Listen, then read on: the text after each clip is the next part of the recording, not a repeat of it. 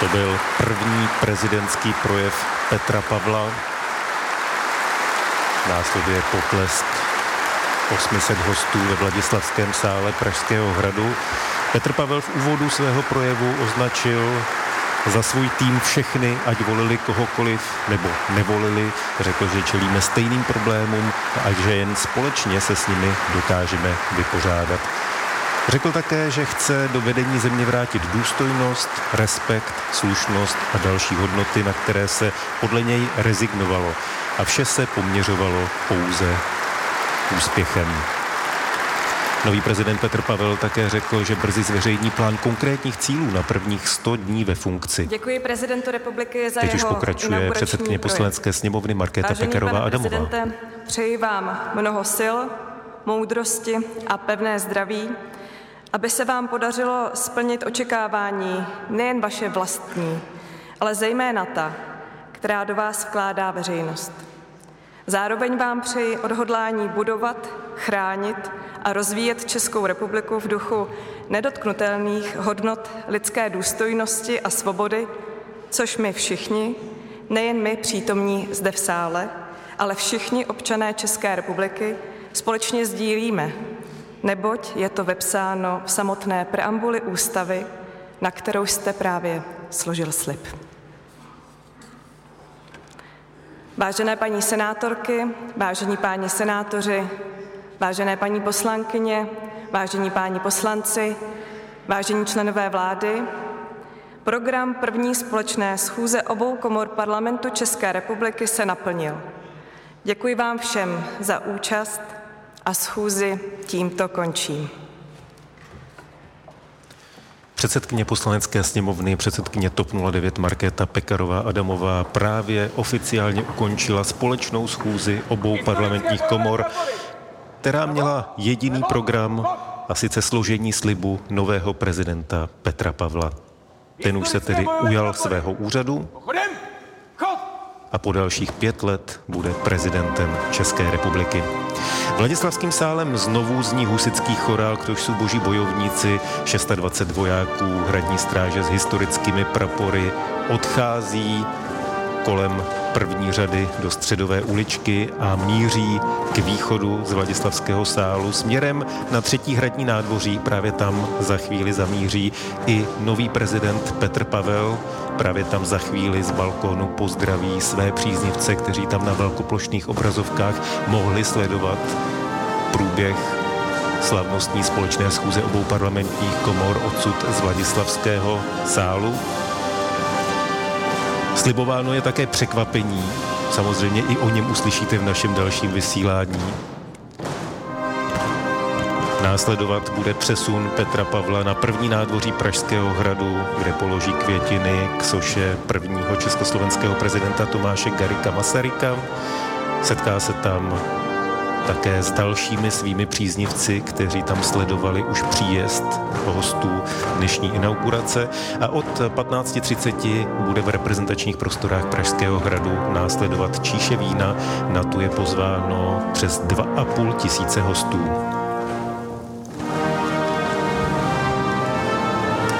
Petr Pavel se svou ženou v první řadě stojí poslouchá husický chorál, mezi tím opouští Vladislavský sál vojáci s 26 historickými prapory, které jsou ve správě Vojenského historického ústavu. V tuto chvíli příslušníci hradní stráže s prezidentskou standardou a se státní vlajkou odcházejí z pódia za doprovodu fanfáry ze čtvrté věty symfonie číslo 8 Antonína Dvořáka.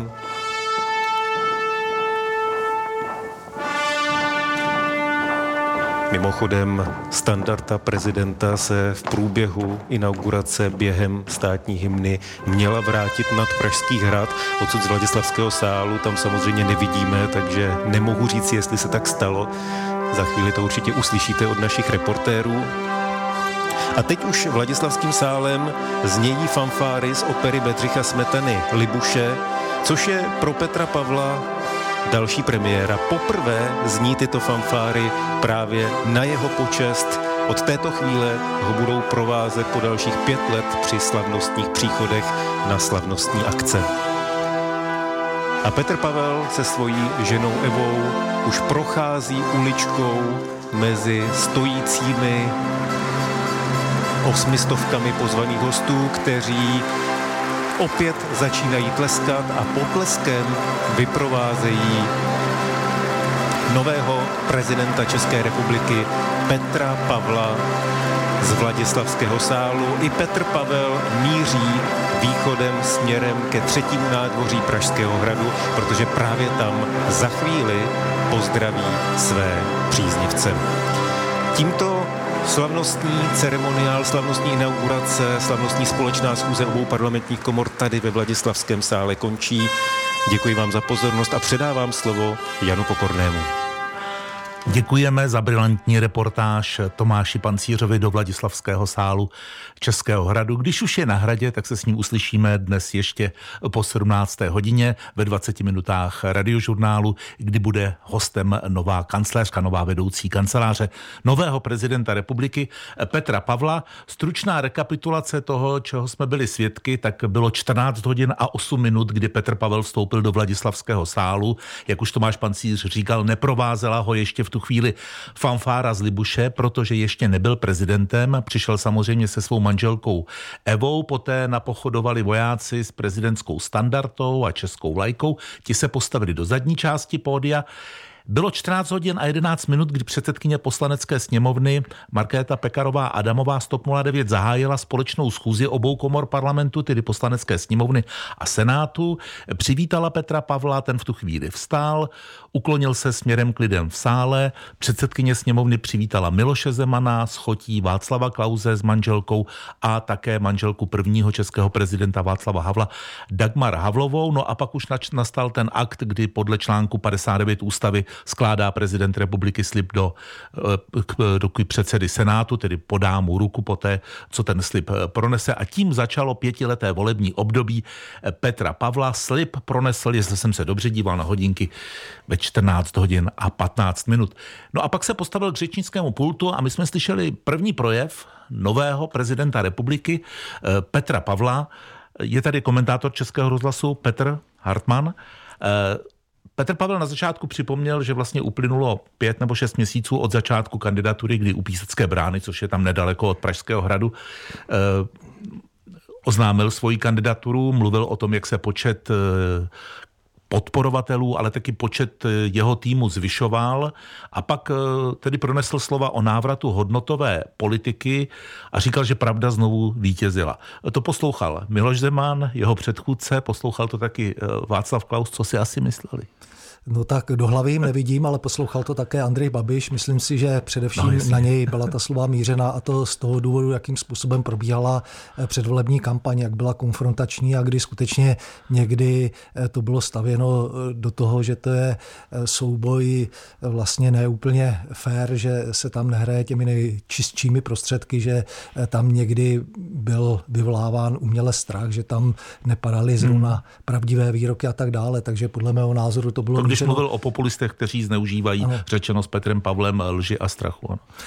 Takže to bylo spíš mířeno tímto směrem a e, pochopitelně ta hodnotová politika, on Petr Pavel hovořil o tom, že je potřeba, nebo i ti lidé, kteří od něj co očekávají, tak hovoří o tom, že je potřeba vrátit na hrad důstojnost. To znamená nejenom z hlediska vystupování výroků prezidenta republiky, ale také z pohledu, podle mého názoru, chování lidí, kteří bezprostředně prezidenta obklopují, kteří mají vliv na výkon funkce prezidenta a kteří skutečně nezajišťovali důstojnost toho úřadu, ať už z pohledu hmm. prezentace eh, do médií, ať už z pohledu toho, co se dělo na hradě a ty dozvuky vlastně eh, vnímáme do dneška a asi ještě delší dobu je budou vnímat především orgány činné v trestním řízení. Což bylo vlastně vidět i při odcházení, ne snad úplně Miloše Zemana, ale odcházení jeho hradního týmu kancléře, kancléře Mináře a další. Eh, přesně tak, eh, tam jsme svědky určitých nestandardních věcí a toho, kdo na koho podává trestní oznámení a kdo z čeho je podezříván nebo osočován a podobně. Takže to nesvědčí o tom, že skutečně hrad a okolí prezidenta fungovaly tak, jak by se očekávalo, jak by se mělo a z hlediska výkonu funkce prezidenta republiky, tak eh, Petr Pavel pochopitelně také bude řešit to dilema, že má za sebou podporu zhruba 3 milionů lidí a proti tomu pravomoci prezidenta, tak jak je přepisuje ústava, on už o tom ostatně sám v tom projevu hovořil, že eh, na plnění těch slibů nemůže být sám, že si je vědom toho, že některé pravomoci nestačí k tomu, aby ty sliby mohl splnit a že k tomu potřebuje podporu tedy širší, to znamená politiku, ale také třeba veřejnosti a z toho, co říkal, tak pokud to dodrží, tak je zřejmé, že podlehne tomu pokušení, aby eh, silný mandát proměňoval v silnější pravomoci tím, že se bude snažit tu ústavu napínat, tak jak to dělal první hmm. přímo zvolený prezident Miloš Zeman. Oni to prezidenti tak říkávají v tom Vladislavském sále, že chtějí být prezidenty všech, těch dolních deseti milionů, abych citoval eh, předchozího prezidenta Miloše Zemana. Eh, Petr Pavel na to šel přes slogan, že vnímá vlastně celou Českou republiku, kdybych to přeložil jako jeden, jeden společný tým. Ano, a v týmu také, jak už to tak bývá, tak nebývá vždy úplně soulad a nedá se očekávat, i když eh, prezident se bude snažit, jakýkoliv prezident, tak nikdy nemůže být prezidentem všech, protože lidé mají různý pohled na život, očekávají od něj různé věci a i když si do toho prezidenta budou ty své představy nějak promítat, tak eh, pak eh, není reálné, aby všechny ty představy naplnil. Takže podle mého názoru role prezidenta je v tom, aby zbytečně nevyhrocoval nějaké krizové momenty, aby je tu krizi neprohluboval, aby se snažil spíš tu krizi řešit nějak mírnit a už vůbec by nemělo být roli prezidenta to, aby ty krize vyvolával, což v minulosti jsme také byli svědky toho, protože předchůdci Petra Pavla byli bývalí premiéři a zároveň také bývalí předsedové významných politických stran, s kterými se nerozešli v nejlepším a pak měli pocit, že to těm svým bývalým kolegům musí dávat nějak najevo a to se skutečně promítalo také do výkonu té prezidentské funkce, kdy jsme byli svědky různých kroků, které šly interpretovat jako rozehrávání různých zákulisních her a vzhledem vzhledem k tomu, že to byli navíc velmi zkušení politici, tak eh, jsme mohli být svědky také určitého pokusu formovat nějaké mocenské centrum na hradě a podobně, což si myslím, že Petr Pavel by dělat neměl z toho projevu se zdá, že zatím to v plánu nemá. Ano, vlastně Česká republika má momentálně nového prezidenta, který nemá za sebou tu politickou minulost v úřadu předsedy vlády, ale předsedy poslanecké sněmovny, jimiž byli Václav Klaus eh, i Miloš Zeman. Možná to bude handicap, možná to bude výhoda. To uvidíme. No uvidíme. Já si myslím, že to bude výhoda v tom, že nemá motivaci se někomu mstít, takže může nastoupit do toho úřadu s čistým štítem a ono samozřejmě to může vyvolávat různé úsměvy a podobně, ale je to strašně důležité, protože jsme si v minulosti skutečně uvěřili, že to není zrovna ten nejlepší předpoklad pro hmm. výkon prezidentské funkce. A pak v průběhu toho mandátu se samozřejmě ukáže, jak Petr Pavel ty krize bude řešit, jak kvalitními lidmi se obklopil a tak dále. A, a tam se bude testovat to, zda tedy eh, ta jeho neskušenost s tou konkrétní reálnou českou politikou je handicap nebo naopak výhoda, tak to teprve uvidíme, protože bylo by naivní domnívat se, že eh, celou dobu, co bude Petr Pavel ve funkci, bude ve shodě s většinou politiků v této zemi. Já myslím, že ty hmm. konflikty budou a možná, že nastanou docela rychle. Ano, my jsme přerušili naši debatu o tom, že prvním takovým významným politickým krokem, kde lecos asi se ukáže, bude to, jak se nový prezident Petr Pavel postaví k tomu snížení valorizace, valorizace mest z toho, co on řekl v tom projevu, že bude podporovat i věci, které budou třeba někdy bolet, ale budou nutné. Můžeme říct, že to podepíše? No, úplně to říct nemůžeme, ale byl bych překvapen, kdyby ten zákon vetoval. Já si myslím, že k tomu nedojde a že Petr Pavel už i před několika dny hovořil o tom, že si je vědom toho, že v úřadu prezidenta bude muset činit některá rozhodnutí, která nebudou populární a která mu budou mnoha lidmi vyčítána. A myslím si, že kdyby tam nebyl ten faktor času, tak by to nebylo až tak dramatické, protože pre, případné prezidentské veto není problém ve sněmovně přehlasovat, ale vzhledem k tomu, že vláda potřebuje mít jasno tak, aby do 22. března vyšla ta novela zákona ve sbírce zákonu, tak eh, to prezidentské veto by výrazně vládě zkomplikovalo život a eh, skutečně rolí hmm. prezidenta není to, aby vládě komplikoval život, ale není ani to, aby řešil problémy za vládu.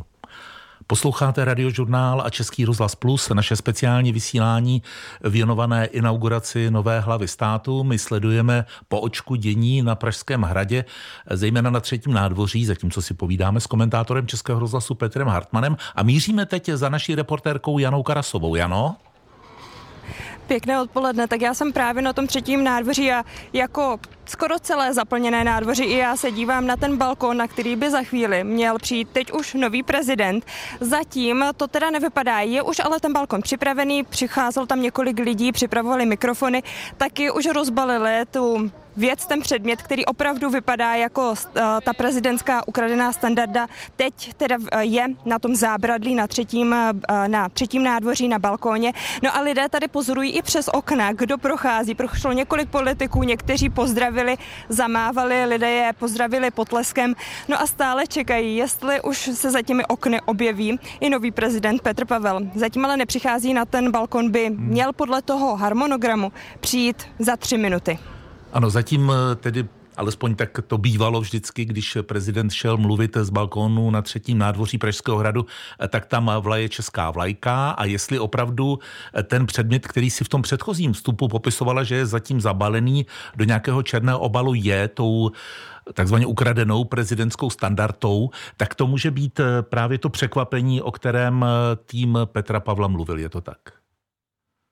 Tak mohlo by to být to překvapení. Ono taky tady se objevil sbor ještě předtím, než začala teda ve Vladislavském schůze ta společná eh, schůze obou komor parlamentu, tak zkoušel, takže se dá očekávat, že ty mikrofony jsou připravené i právě pro sbor, že tady zazní některá píseň. Já teď už tedy vidím, že za těmi okny těch prezidentských kanceláří se je více a více lidí, ale prezidenta tam ještě jsem nezahlédla. Víš, jak se tomu říká čekání na prezidenta?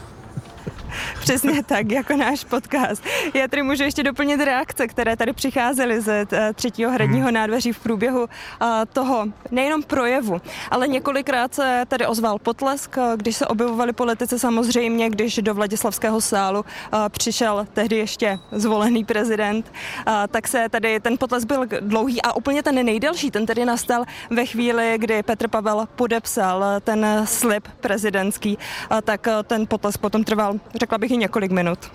Já jsem to zkoušel měřit, jak dlouho trval potlesk uvnitř ve Vladislavském sále. Myslím, že to bylo tak minutu 15, minutu 20, ale řekněme, že to už se dá nazvat dlouhotrvajícím potleskem. Tak my zatím opustíme reportérku Janu Karasovou na třetím nádvoří Pražského hradu při čekání na prezidenta, respektive na to, až se Petr Pavel objeví na balkóně budovy Pražského hradu na třetím nádvoří a řekne tam schromážděným lidem pár slov. Vracím se ke komentátorovi Českého rozhlasu Petru Hartmanovi. Co to bylo za příběh té prezidentské standardy? No tak byl to příběh eh, toho, že eh, určitá skupina umělců byla nespokojena s tím, jakým způsobem právě vykonává úřad prezidenta republiky Miloš Zeman, jakým způsobem důstojně nebo nedůstojně podle nich eh, se v této funkci chová a rozhodli se, že tedy vylezou eh, na Pražském hradě na střechu ke stožáru a eh, stáhnou tu prezidentskou standardu a nahradí ji červenými trenkami, k čemuž došlo, pak z toho byl skandál, oni se ocitli před soudem a podobně. Červené trenky demonstrativně lidé z okolí prezidenta v čele s prezidentem spálili a ta standarda údajně zmizela a když eh, právě Petr Pavel eh, prováděl tu předvolební kampaň, tak tam mimo jiné prohlásil, že slibuje, že pokud bude zvolen prezidentem, že tuto standardu, ke které se údajně dostal, vrátí na Pražský hrad, takže je velmi pravděpodobné, že k tomu dojde. A mimochodem je zajímavé, že v době, kdy byly vyvěšeny červené trenky, tak se eh, bezpečnostní situace ve světě, v Evropě a v České republice zhoršila na tak dramatickým způsobem, že od té doby musely být zavedeny kontroly na Pražském hradě a máme je tam dodnes. On Petr Pavel v tom projevu ve Vladislavském sále říkal, pardon, prezident republiky Petr Pavel v tom projevu ve Vladislavském sále říkal, že eh, bude chtít, aby se ten hrad otevřel pro různé eh, kulturní a společenské akce. No, tak chce tam vrátit život, jak se o to snažil kdysi Václav Havel a pochopitelně pokud tam chcete vrátit život, tak mnoho lidí to považuje jako určitou překážku, bariéru, to, že musí neustále podstupovat ty kontroly při vstupu a tak dále, ale záleží nejenom na přání a rozhodnutí prezidenta, ale především záleží eh, na tom, jak rozhodnou orgány, které mají na starost bezpečnost hradu a bezpečnost prezidenta, protože tam se to tak trochu mísí a je to právě trošku také neštěstí v tom, že prezident sídlí na hradě, který je významnou kulturní historickou památkou, která přitahuje hmm. davy nejenom turistů z České republiky, ale i za zahraničí, takže to pak komplikuje to otevírání hradu a ten běžný život na něm. Ano, i dnes naši reportéři z nádvoří Pražského hradu referovali o tom, že je tam eh, spousta zahraničních turistů, kteří ani nevědí, že se tam odehrává inaugurace nové hlavy státu a jsou touhle informací překvapeni.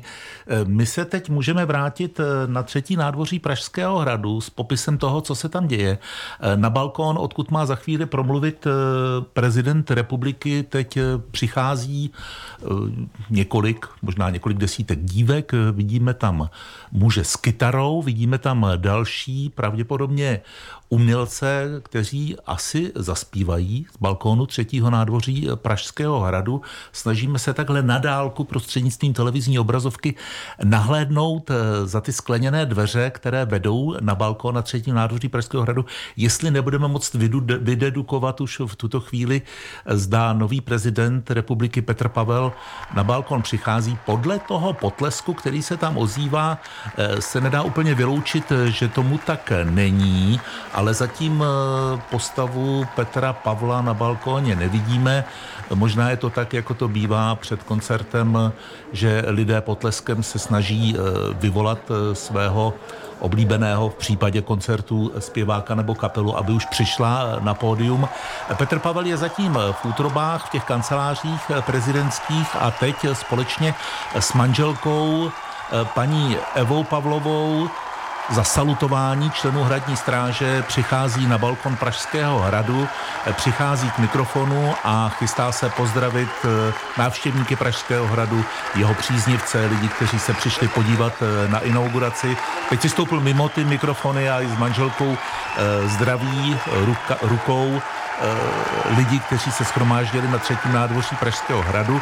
Potleskem provází tuto akci i ten dívčí sbor, který je přítomný na balkóně a my čekáme, jakými slovy prezident republiky osloví eh, tohle schromáždění, kterému zatím nedovoluje, aby pronesl to, co má připraveno, anebo něco spontánního, protože se tam tleská a tleská. Vidíme, že tam vlají vlajky, jak vlajky České republiky, vidíme tam eh, také vlajky Evropské unie. Eh, nevidíme mezi lidmi nějaké výrazné odpůrce Petra Pavla a zní česká státní hymna.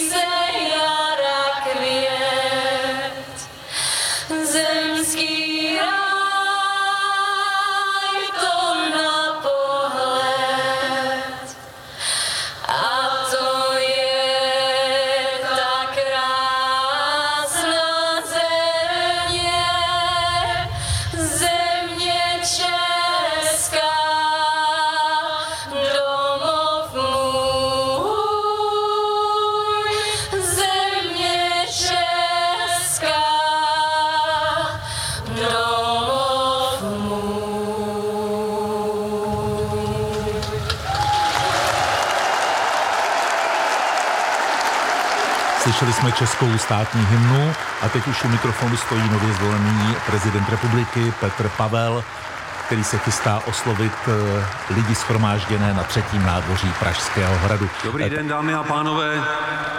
Dovolte mi vás všechny přivítat a poděkovat na úvod eh, Kateřině Marii Tiché a Kínovu eh, dětskému sboru za krásné provedení naší hymny. Děkuju. Chci vám také poděkovat za tu úžasnou atmosféru a energii, eh, kterou eh, sem přinášíte. A musím říct, že je to pro mě úžasná odměna vidět vás tady tolik, zvlášť po tom, co včera počasí nepřálo a je krásné, že nám dnes organizátoři zajistili i trochu toho hezkého počasí. Je moc pěkné vás vidět tady tolik.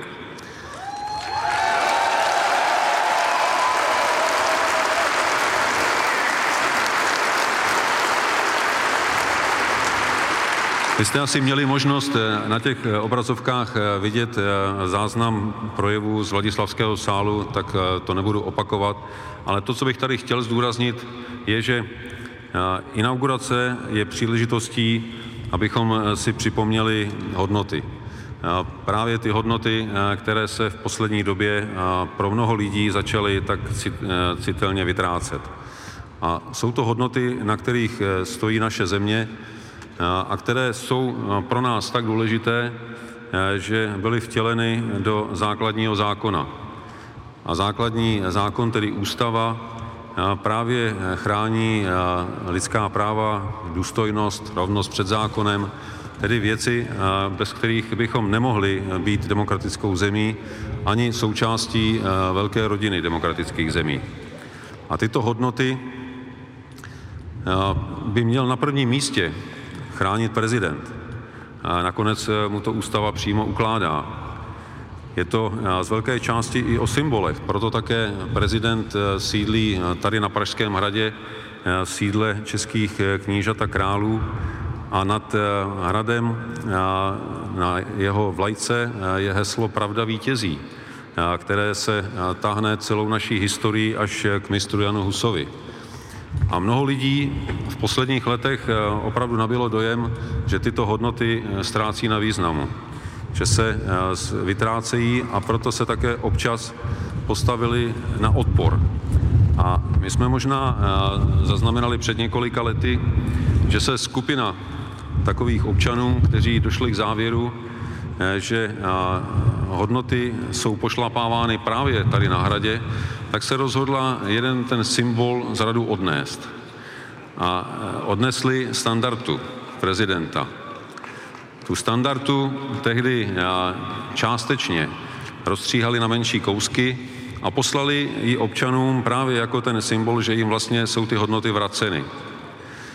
A já jsem e, velice rád, že vám tady dnes s mojí ženou Evou můžeme říct, eh, že my vnímáme eh, pozici prezidenta a manželky prezidenta, protože Eva nemá ráda titul první dámy, že ji vnímáme jako službu, že ji vnímáme jako službu vám všem, ne sobě. A že bychom skutečně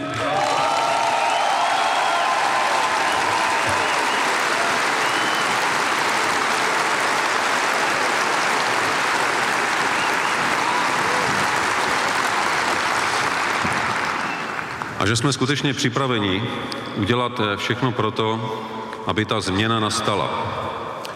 A jestli můžu poprosit o ten symbol té změny,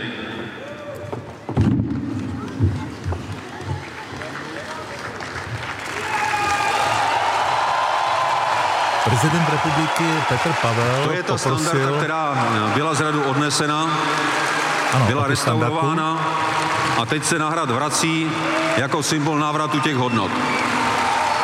A při těchto slovech se rozvinula prezidentská standarda ze zábradlí balóna na třetím nádvoří Pražského hradu. se na ní podívat i zblízka, tak se brzo stane součástí prohlídkového okruhu Pražského hradu i s tím příběhem, který provádí, provází. Abychom si mohli připomínat, že eh, hodnoty eh, jsou eh, něco, o co můžeme velice rychle přijít a že si je musíme hlídat, aby se nám zase nestratili, jako se nám na nějakou dobu ztratila tato standarda. A my proto i s mojí ženou uděláme všechno. A budeme se moc těšit, že nám v tom pomůžete, protože sami to nezvládneme. Moc vám všem děkuju a přeju krásný den. Slyšeli jsme slova prezidenta republiky Petra Pavla z balkónu eh, k lidem na třetím nádvoří Pražského hradu, kde ještě nechal tedy ukázat eh, znovu nalezenou standardu prezidenta republiky s tím symbolickým názvem Pravda vítězí. No a v tuto chvíli Petr Pavel ještě s manželkou mávají lidem schromážděným na třetím nádvoří. My se budeme věnovat eh, dál tomu, co se odehrává na Pražském hradě prostřednictvím reportéru eh, radiožurnálu. Eh, slyšíme, že ano, časy se mění, písnička Marty Kubišové. A to si taky můžeme poslechnout.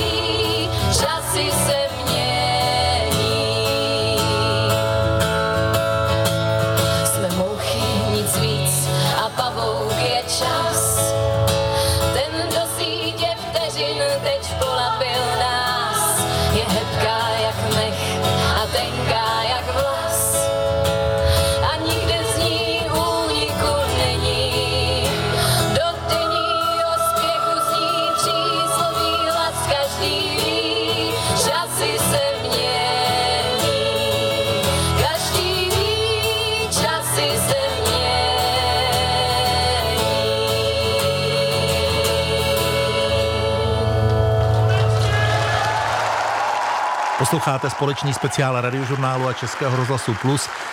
Zdrželi jsme se na třetím nádvoří Pražského hradu, protože jsme poslouchali dětský kínu, kínu v dětský sbor, eh, který eh, zpíval legendární písničku, kterou tady proslavila kapela nebo trio Golden Kids, eh, tvořená Martou Kubišovou, Václavem Neckářem a Helenou Vondráčkovou, kteří převzali písničku od Boba Dylena, kterou přebásnil Zdeněk Rytíř Časy se mění. Tak a teď už můžeme opustit třetí nádvoří Pražského hradu.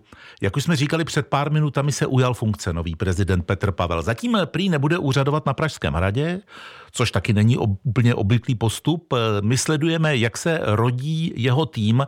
Pro někoho je to možná marginální téma, ale vzhledem k působení některých nejbližších hradních spolupracovníků Miloše Zemana je to docela důležitá otázka. No a dalším hostem dnešního speciálu je někdejší diplomat Petr Kolář. Vzhledem k tomu, že v těchto chvílích je mezi hosty na Pražském hradě, rozhovor jsme dnes dopoledne přetočili a začali pozdravem. Dobrý den. Dobrý den. Jaký je to pro vás den, kdy vám kamaráda inaugurují?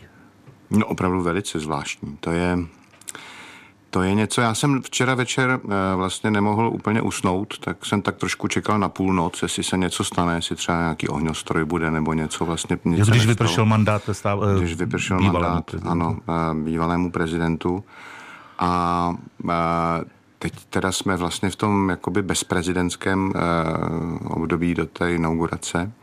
No a vlastně já nějak eh, si říkám, že začíná asi něco úplně jiného a doufám, že si to nenamlouvám. Jak se říká, že ryba je cítit od hlavy, tak eh, že teda tou změnou hlavy státu může se začít měnit eh, řada dalších věcí k dobrému. Hmm.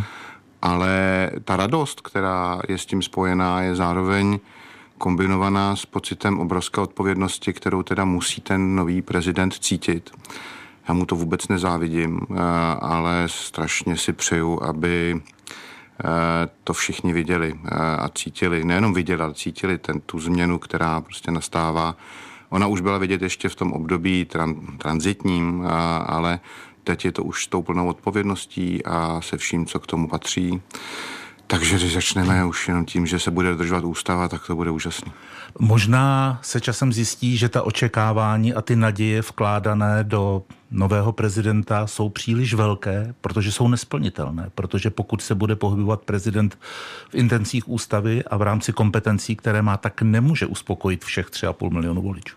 Naprosto, naprosto. A to je, to je něco, s čím je potřeba počítat, eh, protože ta euforie z toho začátku, z té volby, on dostal tedy výrazný mandát, eh, což zaznamenali a i světová média. Dokonce jsem si přečetl v The Economist a Le Monde, že že vlastně to teď jako no, začátek možná nové éry ve světě, že populismus dosáhl svého vrcholu a končí a že teď můžou začít vyhrávat ty demokraté. No, takhle očekávání bych opravdu brzdil, to skutečně je poněkud přehnané. A i u nás je přirozené, že lidé začnou počas se být kritičtější. A já jsem hrozně rád, že vidím, eh, a tak jak znám Petra Pavla a vidím jeho přístup, tak je to eh, kombinace pokory, a odvahy. Ví, že nebude pořád na tom pědestalu té eh, slávy, že ten pel, takové to, to, panenství tam, eh, které prostě teď jakoby tam ještě pořád je, eh, počas se začne vítr odfoukávat a on začne být i kritizován, což je úplně normální. Přitom, aby si ale zachoval ten nadhled a nechci říkat odstup od politiky, protože on je politikem první kategorie. Chvíli, kdy se tedy stal kandidátem, už se stal politikem. A teď jako prezident samozřejmě je politik, ale řekněme tu nadstranickost, tu schopnost být tedy nad eh, politickými stranami a vlivy a ideologiemi, tak aby dodržoval ty základní pravidla demokracie, eh, aby ctil eh, principy, na kterých je demokracie postavená a pomáhal vládám a opozicím spolu mluvit a moderovat jejich debatu, aby to usměrňoval, tak přirozeně z toho vyplyne, že nemůže se zavděčit lidem všem, protože není člověk ten, který by se zavděčil lidem všem. A uh, bude štvát tu uh, vládu, tu opozici, uh, teď máme před sebou valorizaci důchodů, takže není to tak, jako že by všichni byli šťastní pořád a tleskali. Bude to i jinak. Nevíte náhodou, koho naštve víc v té debatě o snížení valorizace penzí, jestli opozici nebo vládu? Já nesmím ani naznačovat, ale nevím. Jasně. Vy jste mluvil o médiích, o sedmé velmoci. Možná jsem přecitlivý, ale cítil jsem tam, tam trochu hořkost v hlase. To bylo proto, že jste se stal objektem zájmu médií, kdy se všichni ptali, a co ten Petr Kolář zůstane v té advokátní americké firmě, přijme nějaký oficiální post, byť jenom na půl úvazku na Pražském hradě, anebo bude chtít mít jenom tu dnes už proslulou kartičku ke vstupu, aby mohl ke svému příteli se dostat dřív. Já se budu snažit být vždycky otevřený maximálně, jak to jde, podle pravidel, které teda jsou eh, dány a budu dodržovat pravidla, ať se to někomu líbí nebo nelíbí, takže eh, to není takové to jako, že budu se snažit vždycky být hezký a být eh, zalíbit se. Prostě jsou věci, které s novináři nekomunikují a nemám důvod a proto to taky tak dělám. Dnes je eh, inaugurace nového prezidenta. Je čas, aby Petr Kolář řekl přesně, co pro něj, pokud něco bude dělat? Platí pořád to, co jsem říkal od začátku, že pokud si to pan prezident bude přát, eh, známe se dlouho, eh, hodně jsme spolu toho eh, projezdili a prodiskutovali, tak pokud si bude přát, abychom v tom formou, která pro něj bude přijatelná, pokračovali, to znamená, že mu budu být, eh, že bych mu mohl být jakýmsi oponentem v tom dobrém akademickém slova smyslu eh, v oblasti mezinárodních vztahů a zahraniční politiky, kde se cítím řekněme, doma a trošku kovanější než v otázkách jiných. Taky jsem si teď přečetl, že mám být jeho ekonomickým poradcem. Taky nesmysl, není to pravda, a už to začala nějaká média sdílet, takže děkuji za příležitost, nebudu. Já myslím, Bud... že ekonomických poradců tam má dost tak určitě tam bude jistě eh, řada ekonomických poradců erudovaných a to já se necítím. Takže v té oblasti mezinárodní politiky a eh, no, mezinárodních vztahů zahraniční politiky, pokud toto bude stát, budu rád k dispozici. Jakou formou to opravdu musí eh, rozhodnout na hradě, protože já nechci se nikam spát, ale ani nechci panu prezidentovi škodit. Hostem speciálu radiožurnálu a Českého rozhlasu Plus byl bývalý diplomat Petr Kolář. Děkuji, mějte se hezky, nashledanou. Také děkuji, hezký den. A my znovu přepojujeme k Pražskému hradu, kde u sochy Tomáše Garika Masaryka právě teď stojí nově zvolený prezident Petr Pavel. Slovo má náš reportér Lubomír Smatana. Tak z Hračanského náměstí to teď tady trochu utichlo, protože hradní hudba hraje eh, večerku. Já jsem se nedostal přes tu schrumáž přímo k soše eh, Tomáše Garika Masaryka. Stojí před ní, ale to vidím na velkoprošné obrazovce Petr Pavel, teď se trošku dokážu probojovat, protože je tady eh, docela dost lidí.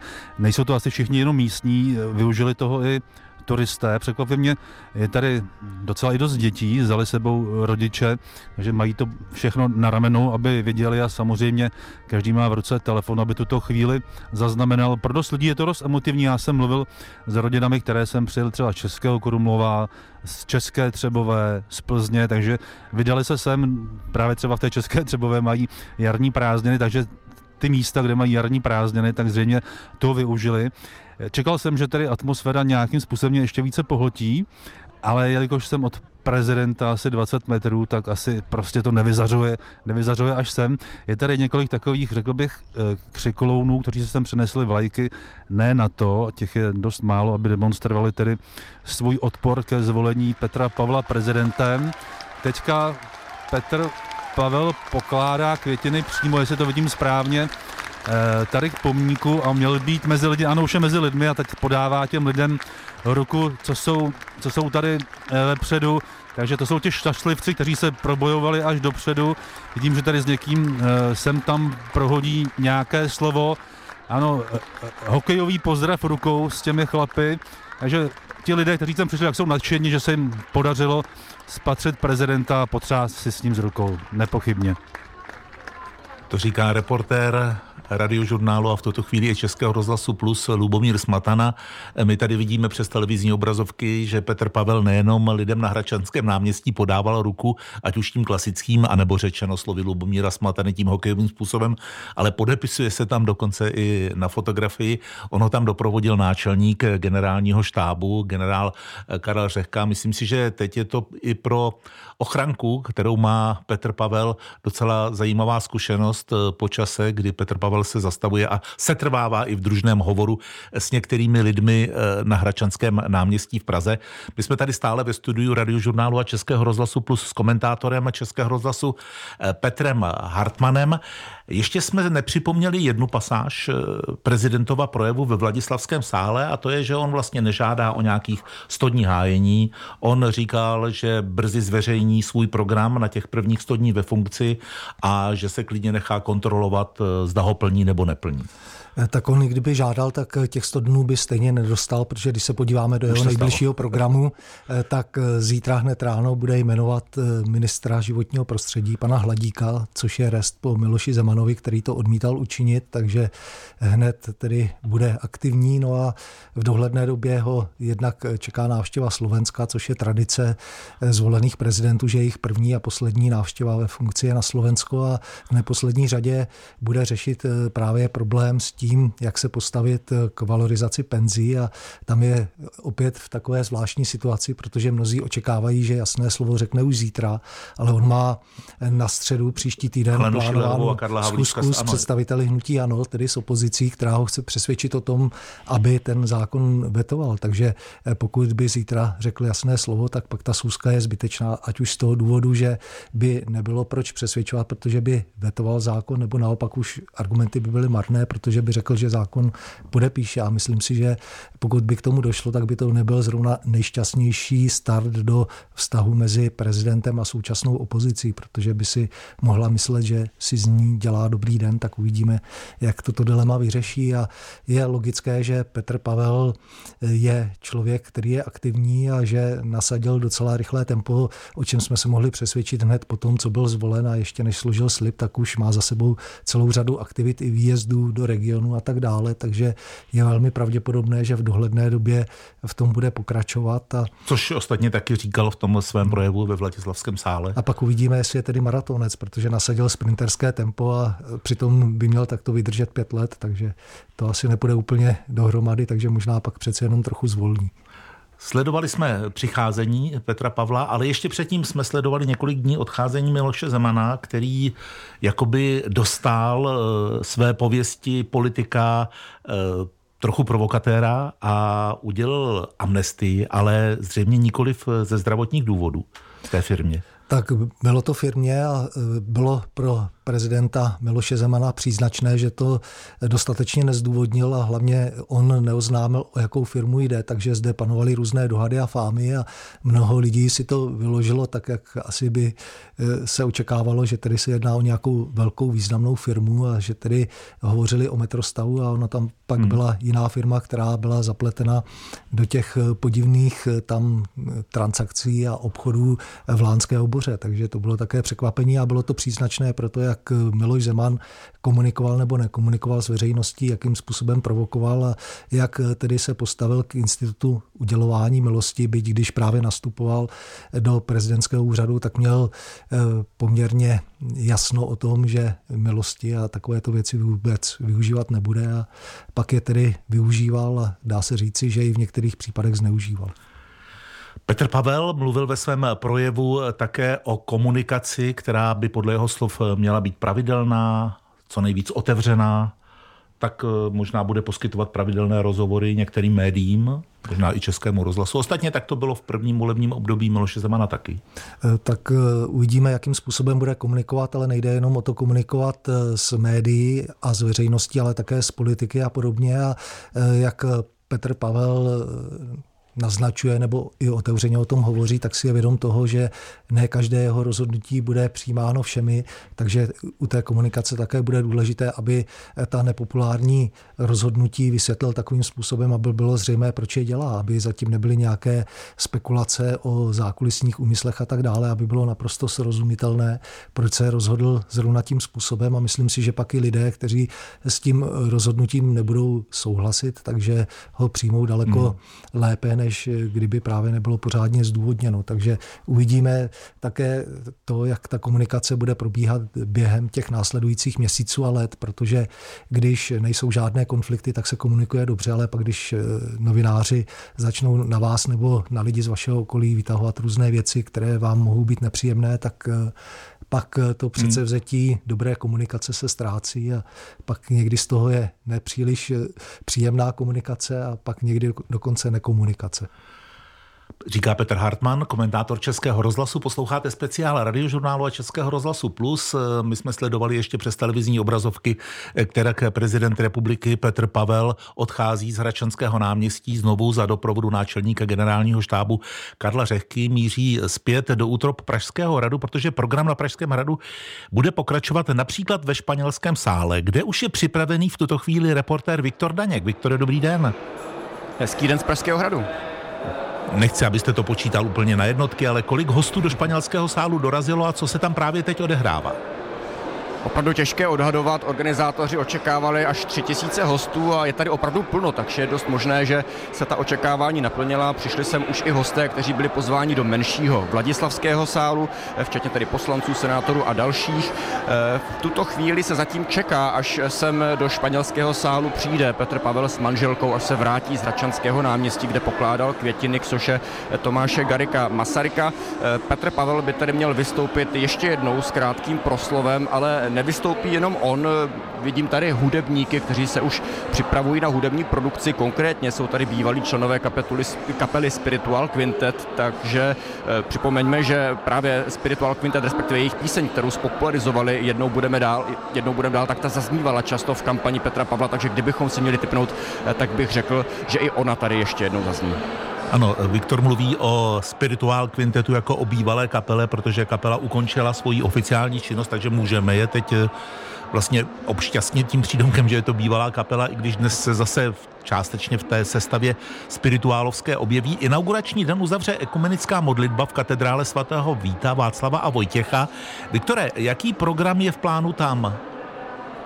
Je to přesně tak, bohoslužba to není, je to pouze modlitba a ekonomická, protože ji vedle pražského arcibiskupa Jana Graubnera, který reprezentuje katolickou církev, povedou také zástupci evangelíků a židovské víry, konkrétně třeba vrchní zemský rabín Karol Efraim Sidon. Zajímavé je, že se Petr Pavel rozhodl modlitbu za vlast a, a stát a, a za prezidenta do inauguračního dne zařadit, přestože sám se nehlásí k žádné církvi a možná také připomeňme, že ve skutečnosti nejde ani o tak starou tradici s inauguracemi prezidentů Masaryka a Beneše se žádné církevní úkoly nepojily. No a k tomu samotnému průběhu, až tady skončí program ve španělském sále, kde je v programu tedy Číše vína, tak v katedrále svatého Víta Václava a Vojtěcha bude ta modlitba otevřená pro veřejnost. Neodehraje se v hlavní lodi, ale v jedné z těch bočních kapí, to je asi nejdůležitější pro českou státnost v kapi svatého Václava, kde leží ostatky tohoto světce a patrona českých zemí. Tam ta modlitba bude spojená se silnou svatováclavskou symbolikou. Z relikviáře bude vynesena lepka svatého Václava, které se Petr Pavel pokloní. Zazní také svatovícký, eh, svatováclavský chorál a na závěr se pak Petr Pavel a pozvaní hosté přesunou do nové části katedrály, kde si vyslechnou koncert České filharmonie a Pražského filharmonického sboru. Zazní ku příkladu staročeský chorál svatý Václave od Josefa Suka, část oratoria svatá Ludmila od Antonína Dvořáka a samozřejmě Dvořákovo Deum, které se hraje jen při podobně výjimečných příležitostech, jako je právě prezidentská inaugurace. Viktore, děkujeme za informace, zatím naslyšenou. Naslyšenou. A my na to navážeme slovy, že na Pražském hradě dnes večer, ano, vyvrcholí inaugurace nového prezidenta Petra Pavla. Tu večerní bohoslužbu doprovodí i hlas zvonů ze svatovícké katedrály. Mezi nimi zazní i ten největší, který se jmenuje Zikmund a který zvoní jen při slavnostních příležitostech. Aby jeho srdce tlouklo přesně a šetrně, tak o to se postarali odborníci z ČVUT to zvoní a nevytlouká to ten zvon. Jan Siegel z Fakulty jaderné a fyzikálně inženýrské ČVUT ukazuje výsledky nejnovějších úprav, které na zvonu Zikmund a jeho srdci navrhli. Takto Zikmund zní od roku 2019. To se to celý zbrousil, zlehčila se váha, udělal se nový závěs a teď už to bije že tady to není rozmlácený celý to srdce, celá ta plocha, ale je tady jenom takováhle stopa. Že, že bije menší plochou? Jo, protože ty výtluky tady na té vnitřní straně toho zvonu na obou dvou stranách byly asi takhle široký 20-30 cm. No, krátery. A to už teda nebylo úplně jednoduchý. Technici se zvonu začali více věnovat po roce 2002, kdy mu puklo srdce a musel dostat nové. Přerazilo se to při zvonění, spadlo to na zem a tady ta podlaha, která asi z takovýchhle fošen se to prolomila, ta půlka, co spadla, tady ten kus, co spadl dolů, tak spadl naštěstí jen opatroníž. Prasklé srdce není podle Jana Sígla sama o sobě velká tragédie. Zvon Zikmund ze 16 19. století jich za celou svou historii vystřídal několik. Že on tam docela dlouho vydržel. Tomu... 1797. No, to jo, tady to vlastně tak nějak byly dvě data, tak dejme tomu, že to je 1800, nebudeme troškaři. Takže asi tak 200 let staré. To pak to srdce, porušování těch srdcí, to je de facto spotřební, správně. Spotřební to, materiál já jsem, já jsem chtěl opatrněji, aby mě někdo neosočil, ale je to de facto spotřební materiál. Blbý je to, když se něco stane s tím zvonem. On ten zvon, když špatně bije, dochází dochází k výtlukům na vnitřní straně toho zvonu. A mohlo by dojít jednak ke změně tónu, což by sice nebylo příjemné, ale to je ještě furt to menší zlo a mohl by zvon prasknout. Téměř je to neopravitelné. Tohle to starý, který se přerazil, jak takhle bylo rozmlácený. Takhle zněl Zikmund v roce 1991 s předchozím srdcem. Odborníky ovšem zajímalo, co přesně se srdci stalo a jestli není ohrožený i zvon. Rozhodli se proto proskoumat, jaké je poškození. Podobně jako testují poškození nejrůznějších součástek strojů nebo staveb, uvádí vedoucí katedry materiálů Aleš Materna. K mechanickým zkouškám, jestli uchycení odolá tomu zatížení, neboli jestli třeba ve šroubu nedojde ke ztrátě předpětí. Jenže šroub nebo jinou součástku vědci mohou rozřezat na kusy a ty potom jednu po druhé pozorovat v mikroskopu. To s historickým srdcem zvonu nemohou udělat, pokračuje Jan Siegel. Sejmuli jsme z toho repliku, plastickou hmotou. Jako otisk. Ten otisk jsme tady sanalizovali, prokázali jsme, že to bylo únavové porušení. Potvrdilo tu variantu, že to srdce bylo poněkud špatně namáhané, bylo jednostranně namáhané, protože jak bych řekl, že když to tam tak lítá, že to je stejný stejný na obě dvě strany nebylo, bylo to jedna to bylo na křivo nějak. Trošičku to je dost složitý ten závěs, takže to maličko vyselo na křivo. Další zkoumání ukázalo, že nerovnoměrně tluče i nové srdce zvonu a že se musí opravit, aby ho neníčilo. Když tlouk, tak on netlouk, že by to kmitalo takhle v jedné rovině, jak by jeden čekával nebo chtěl hlavně, ale po takových elipsách, osmičkách a ten zvon se opravdu ničil. To srdce se tam kymácelo nejenom sem tam, ale i do stran. Když jsme to začali dělat, tak to srdce, který váží asi ke 400 kg, tak když jste do toho takhle prstem šťouchnul v tom kolomném směru, tak sehlo na tom závěsu. Teď ne. Největší český zvon odborníci kontrolují i nadále. Vychýlené srdce mu zvonař opravoval i v roce 2022. Martin Srb, Český rozhlas. A ve speciálním vysílání radiožurnálu a Českého rozhlasu Plus budeme ještě chvíli mluvit s komentátorem Českého rozhlasu Petrem Hartmanem. Vracíme se k projevu, který zazněl z úst prezidenta republiky Petra Pavla ve Vladislavském sále Českého hradu. Eh, on mluvil kromě jiného ještě o tom, že chce pracovat v podhradí, naslouchat i těm, kterým momentálně podle jeho názoru nikdo nenaslouchá. A protože ví, že kompetence hlavy státu jsou omezené, jsou limitované, tak s odborníky, vládou a parlamentem hledat řešení, což zní logicky. Je to logické a dá se to vyložit tak, že tedy Petr Pavel hodlá skutečně jezdit i nadále do regionu, asi podle mého názoru často poměrně a chce také navštěvovat eh, ta místa v republice, která jsou opomíjena, kde se lidem nežije nejlépe a kde mají pocit, že na ně všichni zapomněli a že se na jejich životě už asi nic jen tak nezmění. A tak uvidíme, jak se Petru Pavlovi bude dařit eh, přesvědčovat politiky, aby s tím něco dělali, protože je to eh, problém republiky dlouhá desetiletí a k zásadnímu posunu právě v některých těch regionech nedochází, byť pochopitelně jinde zas se ta kvalita života výrazně změnila a zlepšila, takže eh, bude eh, skutečně záležet na tom, jak eh, bude Petr Pavel také schopen komunikovat s politickými reprezentanty této země, protože on za sebou nemá žádnou politickou stranu.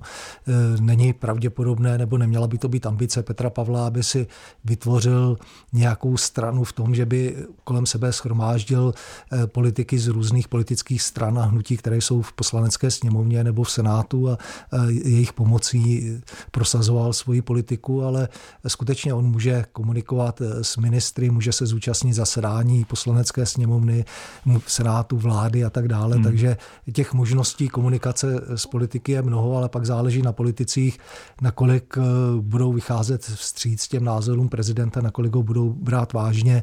Když eh, se podíváme do nedávné minulosti, tak Miloš Zeman velmi rád jako bývalý premiér hovořil o podobě státního rozpočtu, ale de facto na něj neměl žádný žádný zásadní vliv, vždy záleželo spíš na vládě a na tom, jak ona měla představu a pokud by neudělal jednu na, jeden na schvál eh, Fialově vládě, která když eh, přijímala novelu státního rozpočtu, tak se tam snažila ponížit o něco rozpočet kanceláře prezidenta republiky, tak ten zákon tehdy vetoval, tak to by dělat prezident neměl, ale eh, zkrátka je to názorný příklad toho, že prezident může mít nějaké představy, ale zdaleka je nemusí prosadit.